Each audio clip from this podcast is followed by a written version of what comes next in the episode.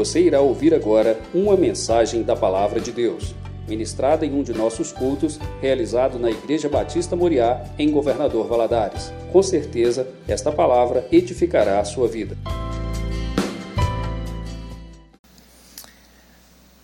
Você, eu gostaria de te convidar a abrir a palavra do Senhor em Êxodo, capítulo 20. Hoje nós estudaremos nessa manhã sobre a palavra fora do lugar.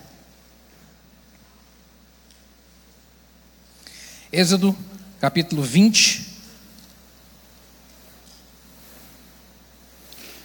Êxodo capítulo 20, verso 16. Eu vou te convidar a ficar em pé, em reverência a essa santa palavra.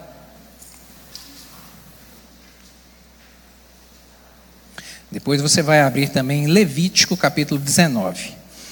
Êxodo capítulo 20, verso 16 diz aí: Não dirás falso testemunho contra o teu próximo. Não dirás falso testemunho contra o teu próximo.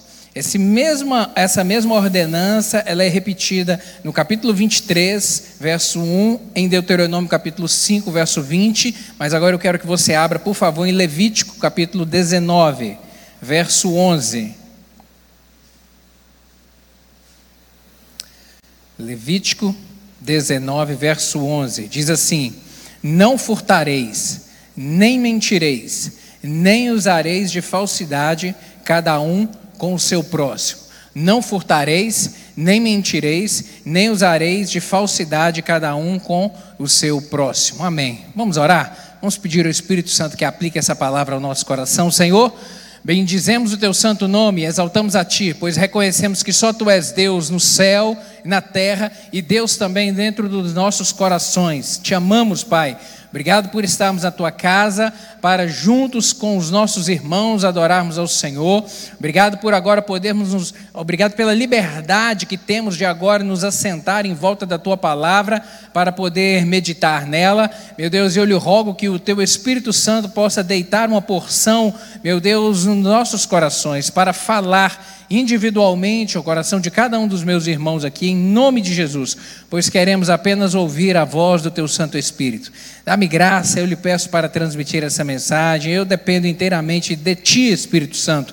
Em nome de Jesus, assim como a tua presença já foi entronizada, essa casa já foi cheia de louvor e adoração, o nosso desejo é que a presença do Senhor continue enchendo este lugar e enche agora os nossos corações, trazendo, meu Deus, um ensinamento do alto para nós. Pois é isso que lhe rogamos, em nome de Jesus. Amém. Você pode se sentar, querido?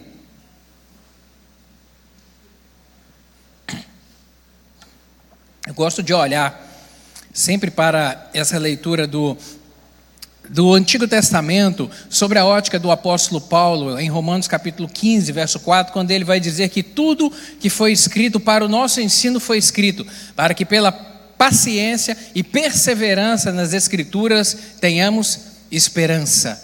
Tenhamos esperança. Tudo que foi escrito tem um propósito, tem uma finalidade. Não foi, a Bíblia não tem letra morta. Tudo que foi escrito tem um significado, tem algo de Deus para a nossa vida. Vemos no Antigo Testamento a revelação daquilo que viria de, haveria de surgir lá no Novo Testamento a, a, o Antigo Testamento aplainando o caminho para a vinda de Jesus Cristo, para a mensagem da salvação que traria, e ela é de suma importância para nos ajudar tanto a compreender quanto também para fortalecer a nossa fé, sabendo que aquilo que foi escrito lá, ele, aquilo ainda hoje fala ao nosso coração, aquilo ainda hoje enche e nos dá direção para a gente prosseguir na caminhada da vida. Os mandamentos Aqui nós lemos em Êxodo capítulo 20 o decálogo que Deus deu a Moisés é, a respeito dos dez mandamentos. E eles têm um propósito. Eles foram instituídos por Deus com o propósito de orientar o seu povo a um padrão de vida elevado, a um padrão de vida excelente. Porque quando olhamos um pouco para trás, nós vemos que esse povo viveu durante 400 anos como escravos no Egito. E lá no Egito, eles presenciaram e viram o politeísmo, de uma maneira muito presente. Os deuses egípcios, as entidades demoníacas que eram adoradas, o deus da fertilidade, o deus sol, o deus da água, o deus da terra, o deus da plantação, tem Deus para tudo. Eles invocavam deuses para tudo, que na verdade eram entidades malignas. E Deus agora resgata esse povo e quer lhes trazer um padrão de vida elevado, a começar sobre dois aspectos. O primeiro deles, a começar da adoração genuína e verdadeira adoração a um Deus verdadeiro.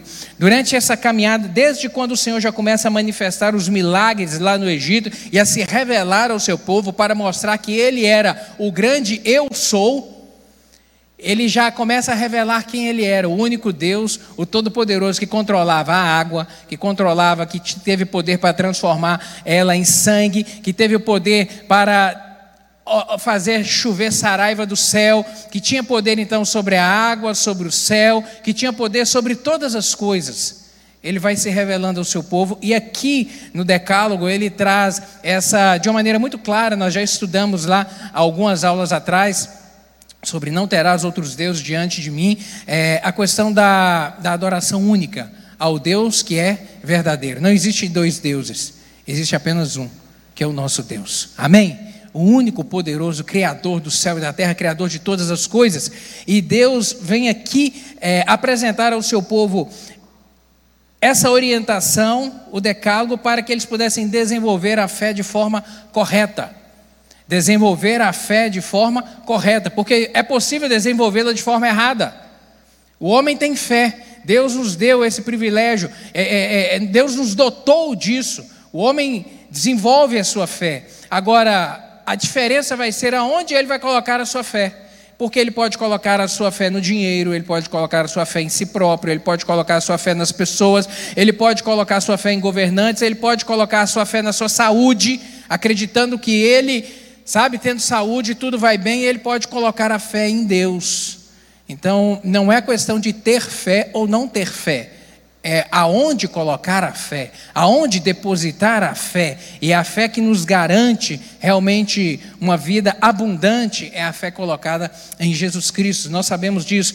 Então, a adoração ao único Deus, o desenvolvimento de uma fé de forma correta. E um outro aspecto do decálogo que o Senhor vai trazer e que é o que nós queremos é, enfocar nessa manhã, é também a questão ao respeito aos outros aos outros. Nós já vimos em aula anteriores a respeito de não furtarás, mas esse mandamento especificamente aqui, verso 16, não dirás falso testemunho contra o teu próximo. O, o, o, esse nono mandamento aqui, o alvo principal dele é a honra e a verdade, que são duas coisas essenciais para vivermos em sociedade, para vivermos bem a honra e a verdade, o cuidado com a honra e o zelo da verdade, porque são dois requisitos necessários, querido.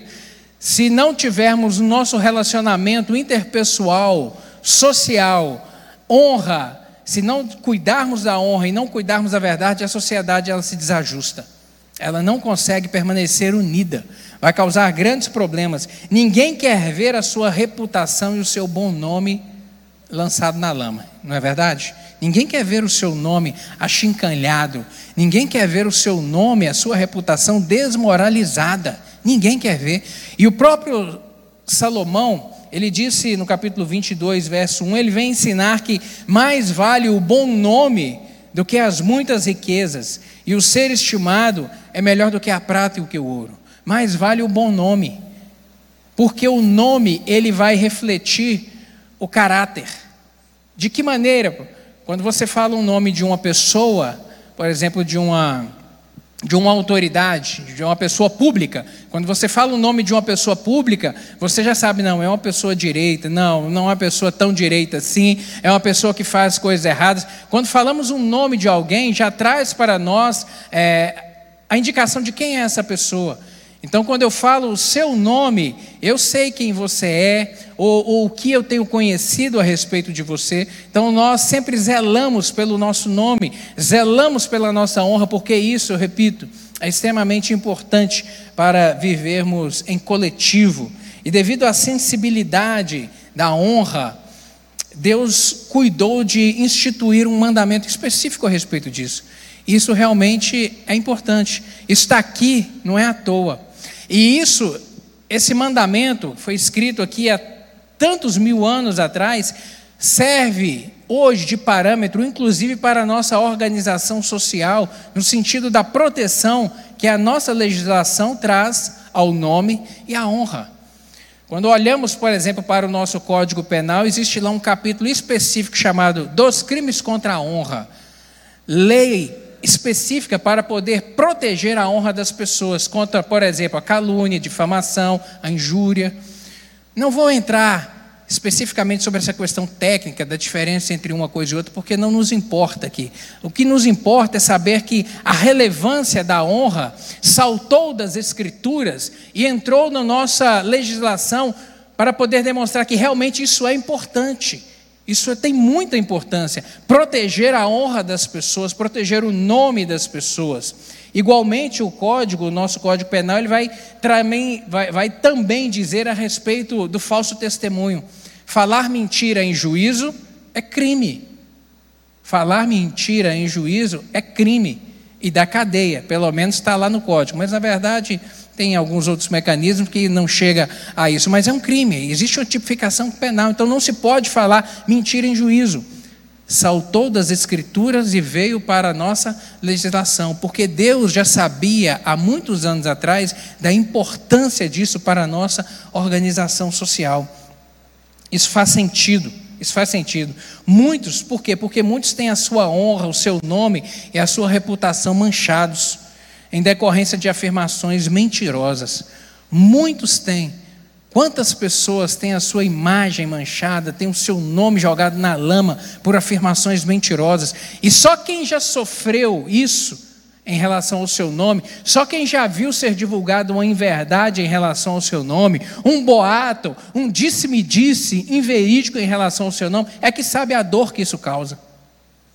É que sabe a dor que isso causa sabe? E mesmo por vezes desmentindo a inverdade, mesmo nem sempre é possível apagar a mancha. Mesmo que a inverdade seja desmentida, seja trazida às claras, mas a mancha às vezes ela fica, porque às vezes fica a dúvida. A dúvida fica plantada. Será? Será que foi? Isso aqui é muito comum, nós vemos no meio político. Um boato, em relação a um político, em relação à figura pública, ele pode até ser desmentido, mas a mancha da dúvida vai ficar na consciência do eleitor. Será que é verdade? Será que por acaso não aconteceu? Sabe, isso é muito comum, muito comum, mesmo desmentindo. Agora, uma outra coisa ainda mais grave: quantos são condenados ou absolvidos em razão de um falso testemunho? Quantos são, queridos? Quantos são? Quantos morrem às vezes por causa disso? Sabe, lidando na prática da advocacia, eu vejo isso de maneira muito frequente. Uma das coisas mais difíceis na lida da advocacia é, às vezes, desconstruir uma mentira, ou é fazer o juiz entender ou ver a verdade. Meu Deus, eu sempre oro por isso. Meu Deus, ajuda esse juiz a ver a verdade. Onde é que está a verdade nesse negócio? Porque falar mentira, muitas pessoas falam. E desconstruir uma, uma mentira dita por uma testemunha, uma pessoa que vem em juízo para dizer uma mentira, é muito difícil. É muito difícil. E é muito duro ter que lidar com isso no dia a dia. Por isso isso é tão sério. É muito sério. Quantos morrem por causa disso? Ah, pastor, nossa legislação não tem condenação à pena de morte. É, realmente não tem, mas se condena um monte de outra coisa. Mas nós vemos na história bíblica registrada uma pessoa que morreu por causa de uma mentira, de duas testemunhas. Atos capítulo 6. Abra sua Bíblia aí, por favor. Livro de Atos, capítulo 6. Atos capítulo 6, a partir do verso 8 vai falar a respeito do nosso irmão Estevão.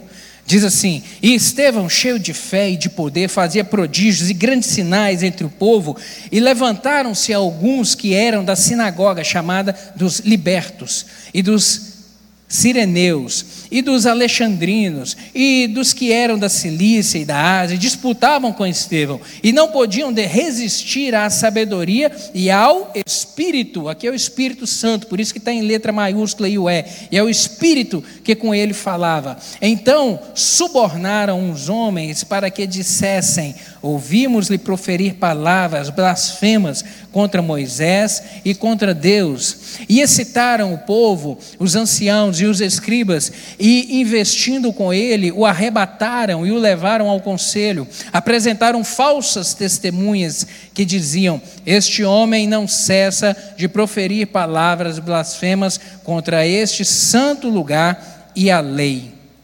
Até aqui. O discorrer aqui nós vemos, aí segue o capítulo 7, vem a defesa de Estevão, e cá no final do capítulo 7, verso 58.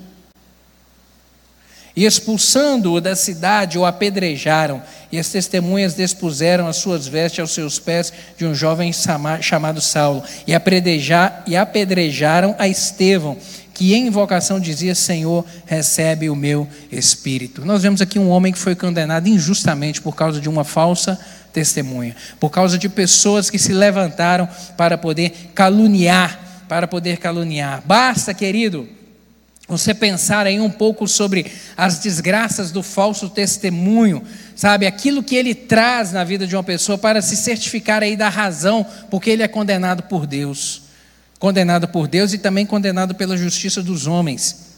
O problema da mentira ele é muito antigo. Ele decorre lá do início da humanidade. Gênesis capítulo 3, nós vemos a serpente enganando Eva. E ela enganou Eva justamente falando, invertendo aquilo que Deus disse. Como é que ele enganou? O tentador ele disse não, exatamente quando Deus disse sim. Gênesis capítulo 3, verso 4. O Senhor disse lá no capítulo 2, verso 17: Certamente morrerás se comer da árvore, se comer do fruto da árvore. E aí no capítulo 3, verso 4, a serpente disse à mulher: É certo que não morrerás. É certo que não morrerás. Sabe, querido, inverter a verdade de Deus é mentira e traz consequências, muitas consequências. No Salmo 52, verso 4, o rei Davi, ele vai dizer que o ímpio, ele ama palavras devoradoras. Ele ama palavras que causam mal. Eh, Salomão, no capítulo 19, verso 5 de Provérbios, ele vai dizer que a falsa testemunha não fica impune e o que profere mentiras não escapa. É muito sério isso. É muito sério.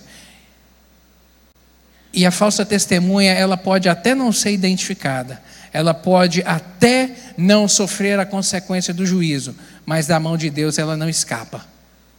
A justiça de Deus, ela não falha. E ela não tarda. Às vezes a gente fala, né, tarda, mas não falha. Não, a justiça de Deus, ela não tarda. Ela chega na hora de Deus. Ela chega na hora certa. Isso é muito sério, sabe? Para a gente ter essa consciência e termos esse cuidado na nossa vida prática. Meu Deus, me ajude sempre a falar a verdade. Mesmo que vá custar desagradar alguém, mesmo que vá custar até mesmo um prejuízo financeiro para mim, mas que em nome de Jesus eu seja um portador da verdade da palavra do Senhor sempre, sempre um grande alerta para nós nessa manhã. Cuidado com a língua. Cuidado com a língua. Você pode repetir isso comigo? Cuidado com a língua. Cuidado com a língua. Você dizer isso para você mesmo. Cuidado com a língua. Vamos ver aqui agora sobre o problema da mentira. Embora a verdade ela seja um dos valores mais elevados e mais nobres, nem sempre ela é, nem sempre ela é praticada. Às vezes acontece alguns escorregões, alguns chegam a mesmo, até mesmo a dizer que uma mentira branca não tem problema, ou que é até mesmo necessário de vez em quando falar uma mentira para poder resolver um problema ou contornar uma situação. A triste história de um casal na Bíblia vai mostrar que a mentira tem perna curta e a mentira tem um consequências danosas. Abra sua Bíblia aí, por favor, Atos capítulo 5. Volte algumas folhas, estávamos no 7. Atos do capítulo 5 vai falar sobre a história de um casal que macumunaram a mentira e a casa caiu e deu ruim para os dois. A partir do verso 1 diz: Entretanto, certo homem chamado Ananias, com sua mulher Safira, vendeu uma propriedade, mas em acordo com a sua mulher, reteve parte do preço e, levando o restante, depositou aos pés dos apóstolos. Então disse Pedro: Ananias, por que encheu Satanás o teu coração para que mentisse ao Espírito Santo, reservando parte do valor do campo? Conservando-o porventura, não seria teu? E vendido não estaria em teu poder? Como, pois, assentaste no teu coração este desígnio? Não mentiste aos homens, mas a Deus. Ouvindo essas palavras, Ananias caiu e expirou, sobrevindo grande temor a todos os ouvintes. Levantando-se os moços, cobriram-lhe o corpo e, levando-o, sepultaram. Quase três horas depois entrou a mulher de Ananias, não sabendo o que ocorrera. Então Pedro, dirigindo-se a ela, perguntou-lhe: Dize-me, vendeste portanto aquela terra? E ela respondeu: Sim, portanto. Tornou-lhe Pedro: Porque entraste em acordo para tentar o Espírito do Senhor? Eis aí a porta, os pés dos que sepultaram o teu marido, e eles também te levarão. No mesmo instante caiu ela aos pés de Pedro e expirou. Entrando, os moços acharam-na morta e, levando-a, sepultaram junto do marido. Sobreveio grande temor a toda a igreja e a todos quantos ouviram a notícia deste acontecimento. O que, que aconteceu aqui, queridos? Se voltarmos um pouquinho no capítulo 3, capítulo 4, nós vemos ali que o capítulo 2, o Espírito Santo, é, acontece o Pentecoste, o Espírito Santo desce sobre a igreja, é, os apóstolos começam a pregar, Pedro começa a pregar, muitas almas começam a se converter, a igreja começa a crescer, e a alegria da conversão era tão intensa no coração da, daqueles judeus, sabe, a alegria de compartilhar da presença do Senhor e de estarem sempre juntos, adorando ao Senhor na sinagoga, encheu tanto o coração que alguns, alguns desses decidiram vender parte do seu patrimônio para poder sustentar ali a igreja, para poder sustentar a coletividade. Alguns fizeram isso de bom grado e estava tudo certo. Em momento nenhum, os apóstolos pediram para que ninguém trouxesse nada para a igreja, para que ninguém vendesse propriedade e trouxesse dinheiro para a igreja. Mas algumas pessoas de liberalidade começaram a fazer isso. E quando uma pessoa é, é, doou, certamente tomou-se conhecimento, e, e, nós temos na nossa vida pessoal a coisa de olhar para o outro e às vezes de se alegrar e às vezes de querer copiar o que o outro faz, em é, é, com o desejo de ter no subconsciente um reconhecimento público. E o que aconteceu com Ananias e Safira foi justamente isso. Eles decidiram vender. Ninguém pediu para eles vender nada, mas eles decidiram vender. E decidiram trazer a doação, o, o dinheiro da venda e, e, e, doar para a igreja. Também não tinha problema na, nenhum em relação a isso. Só que eles vieram e, e, articularam o seguinte: olha, vamos dizer que a gente vendeu por tanto, quando na verdade nós vendemos por mais, mas nós vamos reter um pedaço para a gente, mas nós vamos dizer que nós estamos trazendo o dinheiro todo, tá bom? Só para a gente ficar bem na fita e todo mundo a, a, assim melhorar o conceito da gente. Mentiram articularam uma mentira. Mas eles não estavam mentindo aos apóstolos, estavam mentindo era o Espírito Santo de Deus. E foi isso que Pedro fala aqui. Sabe, é, é, certamente Ananias trouxe dinheiro e falou que eu vendi a terra e está aqui o dinheiro todo da minha terra. E aí, na mesma hora, o Espírito Santo falou: não, ele está mentindo. E isso lhe custou a vida. E depois a vida da sua esposa também. A mentira, querida, as inverdades proferidas por, ele, por eles eram falsidades contra o Espírito Santo não era contra os apóstolos, era realmente contra Deus, porque Deus leva a sério a questão da mentira. E por que, que a verdade ela é tão importante? Por que, pastor? Teologicamente, a verdade, então, ela é algo tão importante. Porque o nosso Deus é um Deus de verdade. O nosso Deus é o Deus de verdade, é o Deus da verdade. A palavra é um atributo essencial de Deus e da sua a verdade, perdão, é um atributo essencial de Deus e da sua palavra. É essencial quando vemos em João capítulo 14, verso 6, o Senhor dizer: Disse-lhe Jesus: Eu sou o caminho, a verdade e a vida. Ninguém vem ao Pai a não ser por mim. O próprio Senhor Jesus dizendo isso: Eu sou a verdade. Ou seja, fora de mim, o que está além de mim, a parte de mim, é em verdade. A verdade está detida comigo, eu sou a verdade. No capítulo 17, verso 17 de João, o Senhor Jesus vem dizer: santifica-os na tua verdade, a tua palavra é a verdade. Jesus orando ao Pai, vem dizer isso: Senhor Deus, Pai, santifica-lhes na verdade. E é a verdade, é a tua palavra, são os teus ensinamentos, é aquilo que o Senhor deixou registrado para nós. Em contraste, o mentir ele vai refletir o caráter de quem? O caráter de Satanás. Capítulo 8 de João, verso 44, o Senhor vai dizer: Vós tendes por pai o diabo, e quereis satisfazer os desejos do vosso pai. Ele foi homicida desde o princípio, e não se firmou na verdade, porque não há verdade nele. Quando ele profere mentira, fala do que lhe é próprio, porque ele é mentiroso e pai da mentira. Então a mentira e a inverdade pertencem ao diabo. Deus não tem comunhão com a mentira.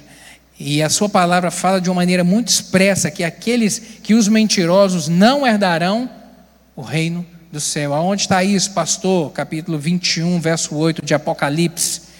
Quanto, porém, aos covardes, aos incrédulos, aos abomináveis, aos assassinos, aos impuros, aos feiticeiros, aos idólatras e a todos os mentirosos, a parte que lhes cabe será no lago que arde com fogo e enxofre, a saber, a segunda morte.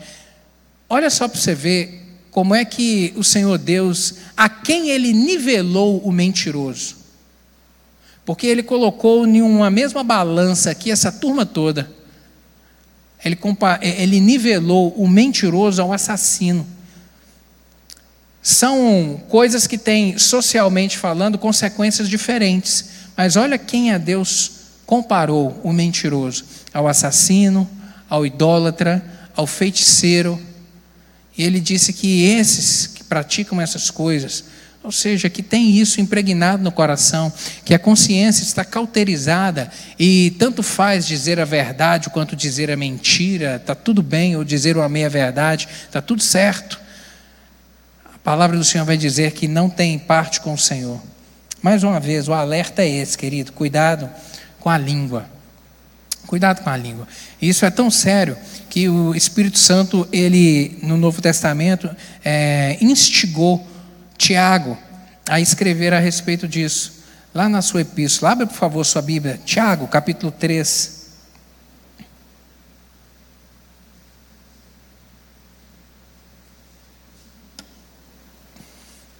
Tiago, ele vem falar em todos os capítulos, os cinco capítulos da sua epístola, ele trata a respeito da língua ele fala a respeito da língua, tamanha importância e a relevância desse assunto para ele.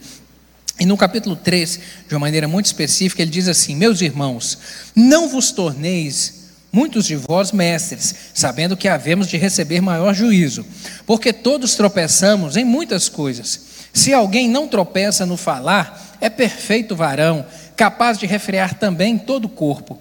Ora, se pomos freio na boca dos cavalos para nos obedecerem, também lhes dirigimos o corpo inteiro. Observai igualmente os navios, que sendo tão grandes e abatidos de rijos ventos, por um pequeníssimo leme, são dirigidos para onde queira o impulso do timoneiro. Assim também a língua, pequeno órgão, se gaba de grandes coisas. Vede como uma fagulha põe em brasas tão grande selva. Ora, a língua é fogo, é mundo de iniquidade. A língua está situada entre os membros do nosso corpo e contamina o corpo inteiro. E não só põe em chamas toda a carreira da existência humana, como também é posta ela mesma em chamas pelo inferno. Pois toda espécie de feras, de aves, de répteis e de seres marinhos se doma e tem sido domado pelo gênero humano. A língua, porém, nenhum dos homens é capaz de domar. É mal incontido, carregado de veneno mortífero. Com ela bendizemos o Senhor e Pai, também com ela amaldiçoamos os homens, feitos à semelhança de Deus. De uma só boca procede bênção e maldição. Meus irmãos, não é conveniente que essas coisas sejam assim.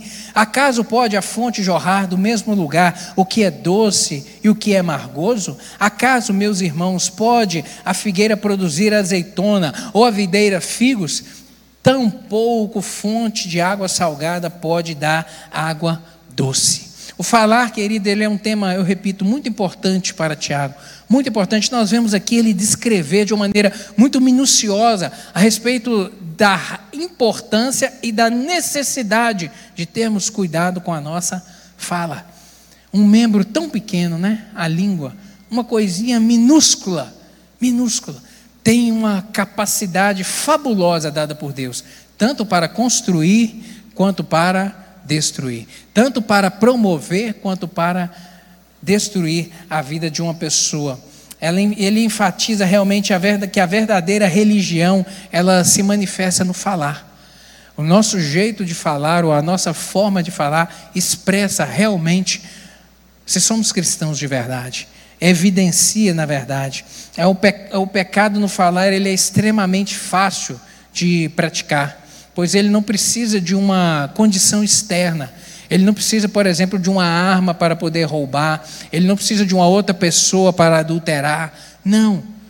É uma condição plena que a pessoa tem, sabe, de praticar com muita facilidade a mentira. É fácil também porque a nossa língua está intimamente relacionada, ligada à nossa mente, sabe? Muito, muito do que pensamos, verbalizamos e falamos por isso a necessidade, a necessidade de termos um grande cuidado. Ao escrever aqui sobre o controle da língua, Tiago nos exorta para a necessidade da transformação do nosso coração. Porque a fonte está no coração, porque não é aquilo que, que entra em nós que nos contamina, e Jesus Cristo disse isso lá em Mateus capítulo 15: não é aquilo que entra no homem que o contamina, mas é aquilo que sai. É aquilo que sai, e sai de onde? De onde é a fonte de todas as coisas? Do nosso coração. Então, a verdadeira transformação do coração é que vai resultar em um falar diferente, em um viver diferente, em comportamento diferente. A fonte é o coração. Mateus capítulo 15, verso 17 a 20, o Senhor Jesus vai dizer: Não compreendeis que tudo que entra pela boca desce para o ventre e depois é lançado em lugar escuso? Mas o que sai da boca vem do coração. E é isso que contamina o homem, porque do coração procedem maus desígnios, homicídios, adultérios, prostituição, furtos, falsos testemunhos, blasfêmias. São essas as coisas que contaminam o homem.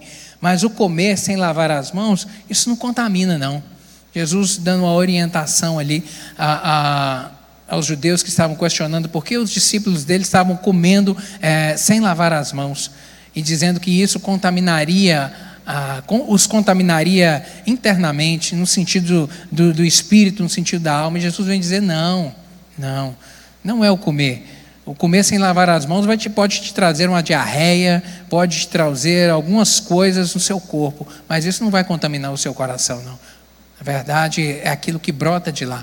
Lá, na verdade, é que está alojado todos os males, porque o, o pecado, nós carregamos no nosso DNA o pecado, o pecado lá de Abraão, perdão, o pecado de Adão, pecado de Adão, ele é carregado no nosso coração, no nosso DNA. Todos nós nascemos com isso. Então, por isso que a fonte de todos os males realmente está na consciência do homem, está dentro do seu coração. A fonte precisa de ser mudada, precisa de ser transformada, para que o que brota dela brote coisa boa. O falar ele evidencia no, no verso 6 que nós lemos aí de Atos, perdão, de Tiago, capítulo 13, no verso 6, ele vai dizer justamente que o falar evidencia se genuinamente nós somos cristãos. Ele usa a expressão lá, mundo de iniquidade, para falar da língua. A língua é um mundo de iniquidade. Isso significa, querido, que a língua se identifica justamente com esse sistema mundano que nós vivemos nele, decaído, corrompido pelo pecado, muitas vezes governado pelo maligno, dirigido pelo diabo. E nós vemos isso cada vez mais evidente, o quanto a sociedade afastada de Deus tem caminhado a passos largos para o inferno, ou, ou melhor, tem caminhado a passos largos para longe de Deus. Nós vemos isso de uma maneira muito evidente. Coisas que não víamos há anos atrás, hoje sendo mostrado na televisão, e coisas que a gente fica impressionado. Como é que o homem faz isso? Como é que o homem faz isso? Eu recebi, no, você deve ter recebido no Instagram aí, é, um videozinho de uma pessoa, uma pessoa no, em um desses, é, um carnaval de rua, em uma dessas ruas tinha um cidadão com a arte assim, Jesus ou inferno? E todo mundo atrás gritando, inferno. Aí você pensa, meu Deus, aonde está essa humanidade? Aonde que esse povo vai chegar, meu Deus? Vai chegar mesmo é no inferno. Vai chegar mesmo no inferno. Sabe, de uma maneira deliberada, as pessoas não têm vergonha de dizer que estão rejeitando a Deus, que estão rejeitando a Sua palavra. Não precisamos fazer força para falar coisa errada. A gente não precisa fazer força para falar coisa errada. Quer um exemplo disso? A criança, quando entra na escola. Eu vi isso muito de perto. Porque até os quatro anos de idade, a Lara, criada dentro de casa com a gente, ela só reproduzia aquilo que a gente falava. Menina é assim, né? Igual um papagaio, repete o que pai e mãe fala, o jeito de falar, às vezes até as mesmas palavras. Mas quando ela foi para a escolinha com quatro anos de idade, chegou uns dias depois, a Lara começou a falar uns negócios diferentes dentro de casa, umas palavras diferentes que a gente não falava. Foi, Marcele, olha só para você ver esse toco de gente, o que, que esse toco de gente está falando? Como é que pode, meu Deus, absorver as coisas tanto desse jeito? Um pouquinho de tempo que ficou na escola, começou a conviver com outros coleguinhas diferentes por mais tempo, já começou a falar. Presta atenção. Deixa o seu filho, que você cuida tanto dele, instrui tanto, deixa andar 30 dias com um coleguinha boca suja. 30 dias depois, aí você me fala: quem é que influenciou quem? Quem é que mudou o jeito de falar de quem? Por que é isso, hein, querido? Por que, que o torto não vem para o lugar certo? Por que, que é assim? Por conta do pecado que habita dentro da gente, que é tão atrativo, que é tão às vezes mais fácil. Sabe, 30 dias só, deixa seu menino com uma coleguinha boca suja. Meu Deus do céu, vai, vai mudar tudo. Você vai chegar dentro de casa, os cabelos vão até arrupiar, fala: Meu Deus, menino, como é que você está falando isso, menino? Sabe, a gente toma um susto, porque é muito evidente esse negócio, é muito evidente como é que o, o, o mal contamina, como é que a força do mal, do errado, é uma força tão grande para poder contaminar, tem uma facilidade tão grande para poder contaminar. E o que Tiago está dizendo aqui, no capítulo 3, é justamente isso, ele está fazendo um retrato da nossa realidade. A língua é um negócio quase que indomado. É um mundo de perversidade. Todos tropeçamos no falar. Começou lá desde Adão. Quando ele vai, Deus vai, vai, vai questioná-lo sobre por que, que ele comeu do fruto proibido, ele disse: Não, a culpa não é minha, não, a culpa é dela. A culpa é dela. Desde lá de trás, esse problema já começou. A Bíblia nos aponta o padrão do falar do cristão é um padrão diferente. Há constante, como é que deve ser o padrão de falar do cristão? Eu apontei aqui algumas coisas. No padrão de falar do cristão, deve haver um constante louvor e gratidão nos seus lábios, os lábios de alguém que foi transformado. Isso é o que tem que ter no nosso linguajar, querido. Gratidão a Deus. Salmo 34, verso 1 a 3. Bendirei ao Senhor em todo tempo. Bendirei ao Senhor o tempo todo, na versão NVI. Os meus lábios sempre o louvarão, minha alma se gloriará no Senhor. Ouçam os oprimidos e se alegrem, proclamem a grandeza do Senhor comigo, juntos exaltemos o seu nome. Uma das coisas que tem que ser plena, querido, nos nossos lábios é o louvor a Deus, a gratidão pelo que Ele é, pelo que Ele tem feito. Isso é o que deve fluir de nós. Uma outra coisa que deve fluir do cristão, a linguagem de alguém que passa por uma experiência genuína com Deus, transmite vida, transmite cura e alimenta aos outros. E tem que ser de refri... e tem que produzir refrigério na vida de quem está ao nosso lado. Provérbios 10, verso 21. Salomão vai dizer que as palavras dos justos dão sustento a muitos, mas os insensatos morrem por falta de juízo. A palavra do justo dá sustento, a palavra do justo alimenta, a palavra do justo encoraja, a palavra do justo promove, a palavra do justo abençoa a vida daquele que está ao seu lado. Provérbios 12, verso 18: há palavras que ferem como espada, mas a língua dos sábios traz cura. A língua do sábio é aquela que vai como água fria apagar um incêndio de alguém que está enraivecido com algo. A palavra do justo é aquela que vai apaziguar uma situação. A palavra do justo é aquela que vai promover edificação em uma discussão, é aquela que vai trazer uma conciliação, é aquela que vai trazer paz, é aquela que vai promover vida. Não vai ser aquela que vai destruir, nem aquela que vai colocar gasolina no fogo. Não pode ser a palavra do cristão. Provérbios 15, verso 4. O falar amável é árvore de vida, mas o falar enganoso esmaga o espírito. O falar do sábio, do homem de Deus, da mulher de Deus, é árvore de vida, sabe? Promove vida, abençoa a vida das outras pessoas. Uma outra coisa que nós vemos evidente é que as palavras são símbolo da condição espiritual de uma pessoa. Abra sua Bíblia, por favor, Mateus capítulo 12.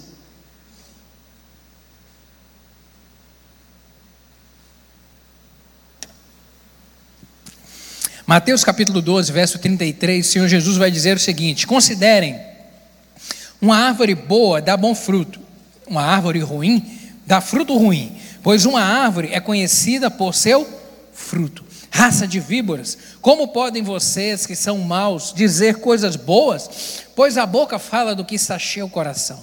O homem bom do seu bom tesouro tira coisas boas, mas o homem mau do seu mau tesouro tira coisas más. Ou seja, a fonte é o coração. De lá é que nós retiramos coisas boas ou coisas más para poderem abençoar a vida dos outros. Cuidado, muito cuidado com a sua fala, muito cuidado com seus comentários sobre, outra, sobre outras pessoas. Muito cuidado. Não existe crítica benéfica. Toda crítica, ela é maléfica. Toda crítica é carregada de um sentimento de menosprezo em relação ao outro. Esse negócio de crítica construtiva não existe, não, querido. Isso é uma inverdade. Não existe crítica construtiva. Se uma pessoa está fazendo alguma coisa errada e você tem a oportunidade de aconselhar, então você aconselha e fala: olha, está errado, o caminho é esse daqui. Olha, você pode melhorar. Você pode melhorar, você pode fazer diferente. Mas a crítica, ela sempre tem um menos, ela carrega consigo um grande menosprezo em relação à pessoa do outro. Por isso que temos que ter cuidado.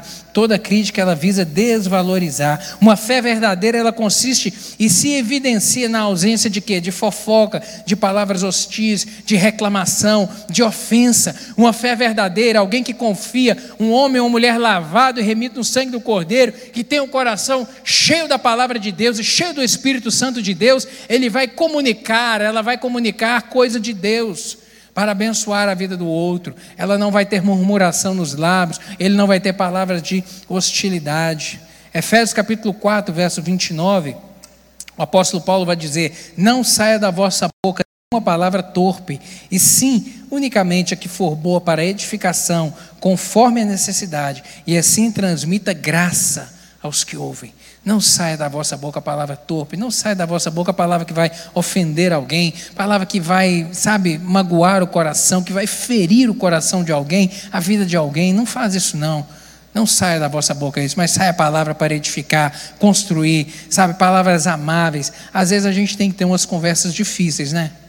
Às vezes a vida nos coloca para ter umas conversas difíceis, seja com a esposa, seja com o marido, seja com o filho para poder corrigir, seja com um amigo para poder admoestar, seja como um pastor para poder orientar. Às vezes a gente tem uns momentos de trazer umas palavras difíceis, uns momentos que a gente tem que ter umas conversas que são difíceis, mas mesmo, mesmo assim, mesmo nesses momentos, que da sua boca, em nome de Jesus, saiam palavras amáveis, saia a verdade, mas saia de uma forma amável, sabe? Aquilo que flua dos nossos lábios, mesmo nesses momentos difíceis, mesmo nesses momentos, às vezes, de confronto, um momento de embate, um momento que realmente a gente tem que firmar uma posição, ou tem que falar algo que vai ser desagradável a alguém, mas falar com amor.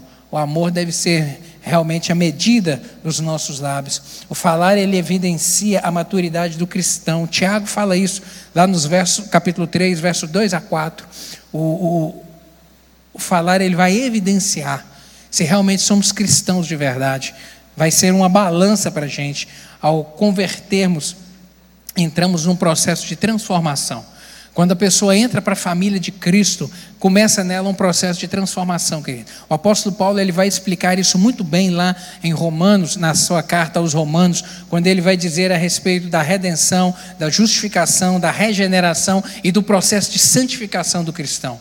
A regeneração o, o, a redenção é o redimir significa pagar o preço. Isso foi manifesto na obra de Jesus na cruz do Calvário, quando ele pagou a Deus o preço da condenação do pecado adâmico que nós carregamos conosco. Ele pagou o preço, ele redimiu a raça humana por inteiro. Por isso que hoje não precisamos mais sacrificar animais para poder obtermos perdão dos nossos pecados, porque o sacrifício de Jesus na cruz do Calvário ele é suficiente para cobrir o nosso pecado.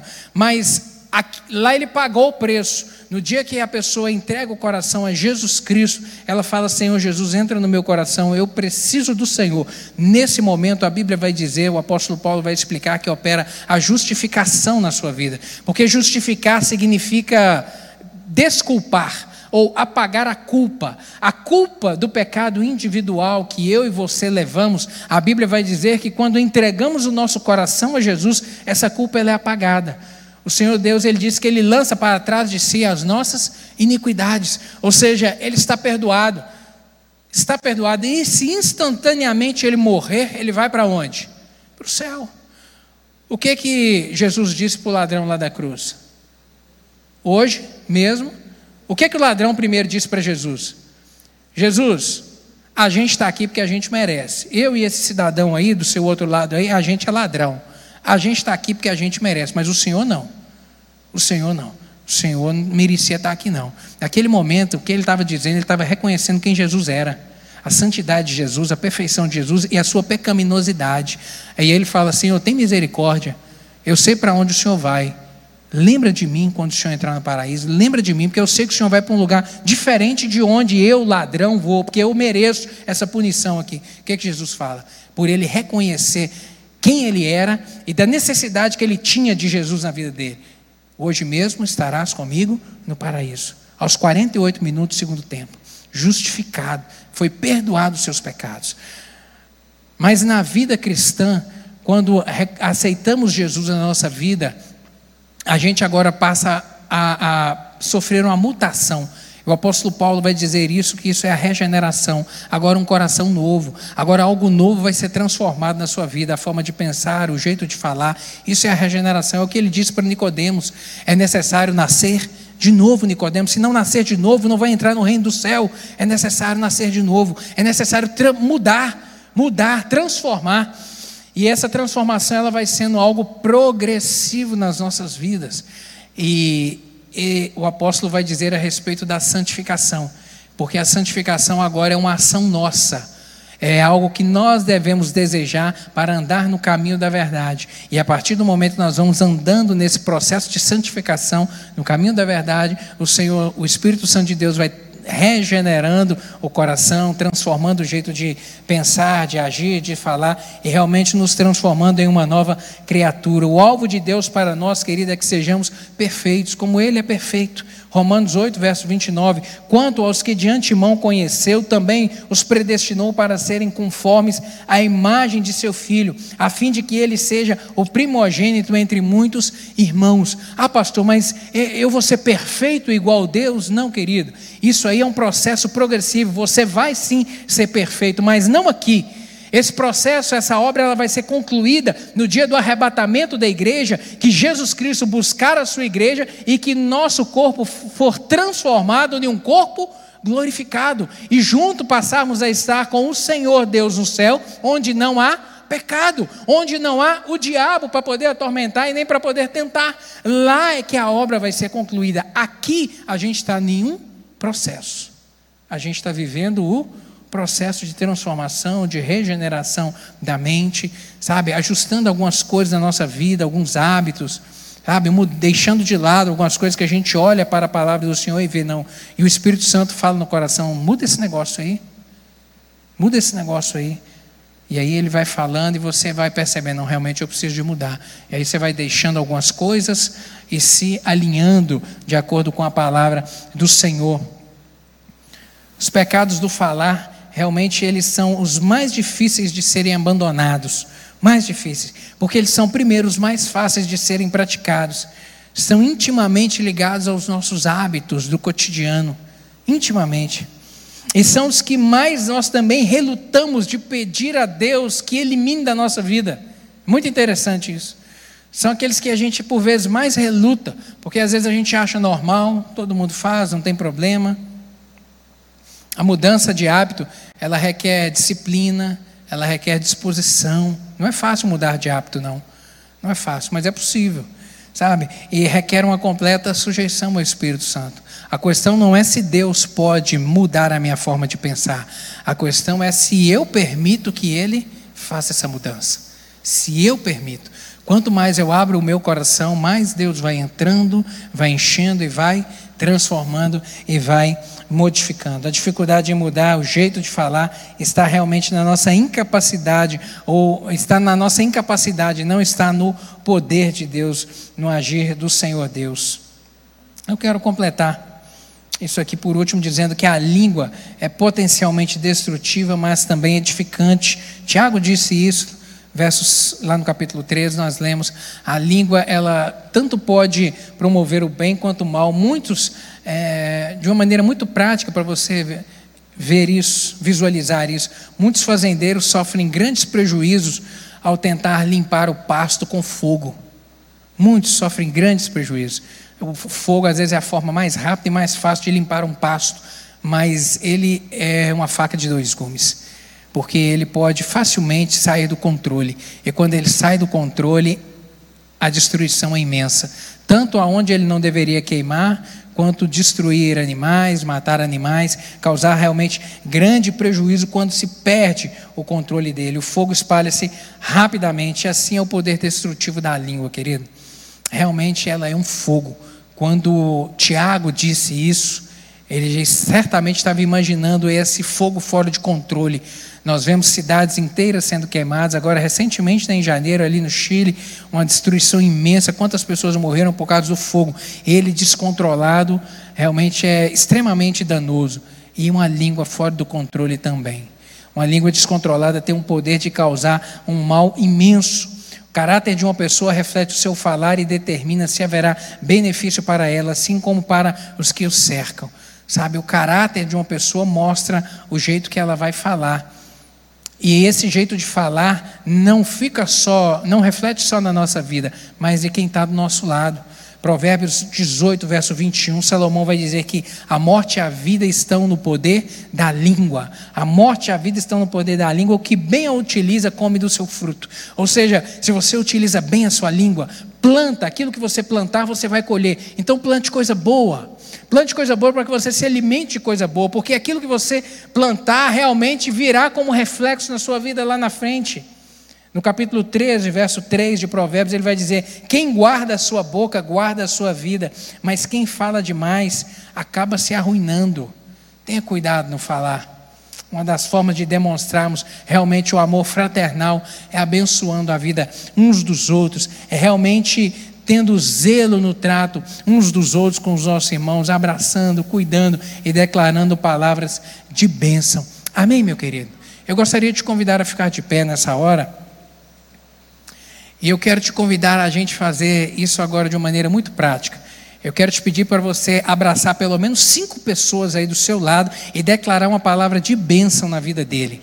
Sabe, fazer um elogio. Se você conhece, faça um elogio aí para ele, faça um elogio para ela, fala uma coisa boa, mas declara agora uma palavra de bênção. Em nome de Jesus, eu abençoo a sua casa, eu abençoo os seus negócios, o Washington, eu abençoo os seus negócios, sua casa, seu trabalho, em nome de Jesus, em nome de Jesus, seja a graça do Senhor. Davi, Deus te dê graça, Deus te dê vitória nos trabalhos, em nome de Jesus. Deus abençoe Marcone, os seus negócios, abra novas portas, dê graça abundante sobre sua vida. Declare sobre, sobre a casa do seu irmão a bênção do Senhor, sobre os filhos dele. Eu declaro que os seus filhos vão crescer no caminho do Senhor, no caminho da verdade, não vão se desviar. Use, querida, a sua língua para abençoar, para plantar, para edificar. Em nome de Jesus, Humberto, em nome de Jesus, Deus abençoe sua casa, sua família, em nome de Jesus a boa mão do Senhor sustente. Use a sua língua para isso, querido. Use a sua língua para edificar. Use a sua língua para construir. Lembre-se, de uma mesma língua profere bênção e profere maldição. Em nome de Jesus, que na sua boca não saia, que da sua boca não saia palavras para amaldiçoar. Cuidado na hora de você, pais, cuidado na hora de corrigir os seus filhos. Em nome de Jesus. que da sua boca não saia nunca uma palavra para amaldiçoar o seu filho. Você não consegue imaginar o peso de uma palavra na vida do seu filho. O peso de uma palavra que por vezes vai ferir o coração dele, daquela criança, daquela menina ainda pequena, e que aquela menina daqui a 30 anos ainda vai ter problema emocional por causa de uma palavra que você falou, pai. Em nome de Jesus. Sabe, menina irrita a gente. Adolescente irrita a gente, às vezes faz umas desobediências que irrita a gente, que às vezes dá vontade da gente apertar o pescoço. Mas em nome de Jesus, cuidado. Na hora que te der vontade de falar, você tem 32 mordedores aí na sua boca para poder morder sua língua. Morde ela, fala: Senhor Jesus, Espírito Santo, em nome de Jesus. E não fala uma palavra dura, não. Não fala uma palavra da qual você vai se arrepender, não às vezes vai causar uma ferida que às vezes nunca vai ser consertada. Porque eu repito, a palavra pode ser até, a inverdade pode ser até desmentida, mas a mancha às vezes nunca vai sair. Em nome de Jesus, tenha cuidado. Declare bênção sobre os seus filhos. Declare bênção sobre a sua, sobre a sua esposa, marido. Declare. Declare bênção sobre o seu esposo, em nome de Jesus. Não abre a boca para poder falar, para ofender, sabe? A gente tem toda a munição contra o nosso cônjuge, né? Que a gente conhece todas as fraquezas dele. Você conhece todas as fraquezas do seu cônjuge. Então, na hora que a gente está irado, às vezes a gente tem todas as armas para utilizar. Cuidado. Fecha a boca. Não falam as coisas que não deve, não. Em nome de Jesus. Nome de Jesus, você está do lado da sua esposa, do seu marido aí, abraça ele aí. Fala, em nome de Jesus, eu vou falar sobre a sua vida palavra de bênção. Eu vou declarar sobre você palavra de bênção. Da minha boca não vai sair palavra para angustiar o seu coração, para te entristecer. Em nome de Jesus.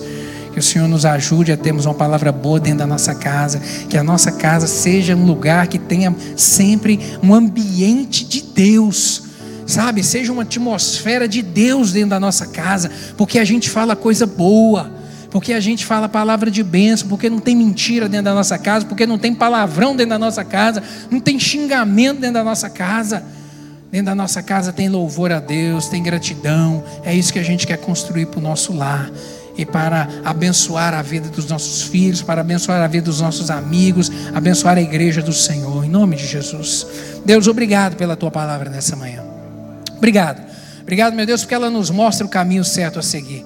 Meu Deus, e nessa manhã a gente aprendeu sobre a importância da honra e da verdade, a importância de honrarmos uns aos outros, honrarmos os nossos irmãos, honrarmos nosso cônjuge, honrarmos, meu Deus, nossos filhos com palavras boas, abençoadoras, e também a importância da verdade, meu Deus, trilharmos a nossa vida sempre pautada na verdade, falarmos sempre a verdade. Obrigado por este ensinamento nessa manhã. Eu lhe peço, Espírito Santo, que o Senhor fale meu Deus, completa essa palavra no coração de cada um dos meus irmãos aqui, em nome de Jesus. Meu Deus, o Senhor conhece as angústias, as necessidades, os questionamentos, os problemas lá dentro da casa de cada um, as coisas que precisam de ser ajustadas, meu Deus, o diálogo que precisa de ser moldado, mudado, modificado. Em nome de Jesus, o Espírito Santo completa essa palavra e que nessa manhã seja uma manhã de decisão, de mudança de vida, meu Deus Pai, o teu Espírito Santo, ele muda o nosso coração, meu Deus, à medida que nós abrimos a porta. Eu lhe peço que nessa manhã seja uma manhã de decisão meu Deus, de trilhar um novo caminho, de viver uma nova vida, meu Deus amado, em nome de Jesus, em nome de Jesus eu lhe peço, seja a graça e a bênção do Senhor sobre o teu povo e completa essa palavra, que possamos, meu Deus, colher frutos bons na nossa vida, frutos de bom, ó Deus, de um bom relacionamento conjugal, frutos de um bom relacionamento com os filhos, fruto de um bom relacionamento com os nossos amigos, com os nossos irmãos dentro da casa do Senhor. Meu Deus, nós tropeçamos no falar tropeçamos, mas tem misericórdia, nos ajude a, a reconhecermos nosso erro, a pedirmos perdão, a irmos atrás, a consertarmos, meu Deus, a falar, me perdoe em nome de Jesus, meu Deus, e também ajuda-nos a liberar perdão, que não haja amargura dentro do nosso coração, que a gente possa olhar um para o outro e falar, eu te perdoo em nome de Jesus, meu Deus, do marido, com a esposa, com os filhos, com os amigos, eu perdoo em nome de Jesus, que essa deve ser a marca do crente, a marca do perdão, a marca da conciliação, a marca do amor, nos ajude, Pai, nos ajude. Queremos ser melhores a cada dia mais. Meu Deus, queremos viver a vida boa e abundante que o Senhor tem para nós. Nos ajude a plantar sempre uma boa semente para colhermos frutos bons na nossa vida. Em nome de Jesus, abençoamos os nossos filhos meu Deus, toda e qualquer palavra maldita, meu Deus, sobre a vida deles, nós quebramos isso no mundo espiritual, em nome de Jesus.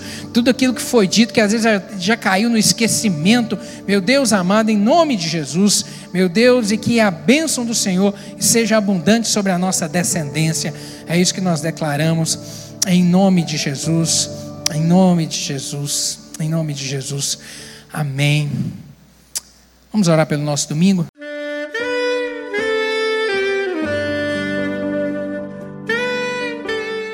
Querido amigo, Deus se interessa por você. Ele conhece as circunstâncias atuais da sua vida. Não hesite em buscá-lo. Em Jeremias 33, versículo 3, ele nos diz: Clama a mim e responder-te-ei, e anunciar-te-ei coisas grandes e ocultas que não sabes. Esperamos que a mensagem ouvida tenha falado ao seu coração e que você e sua família sejam abençoados pelo Senhor Jesus.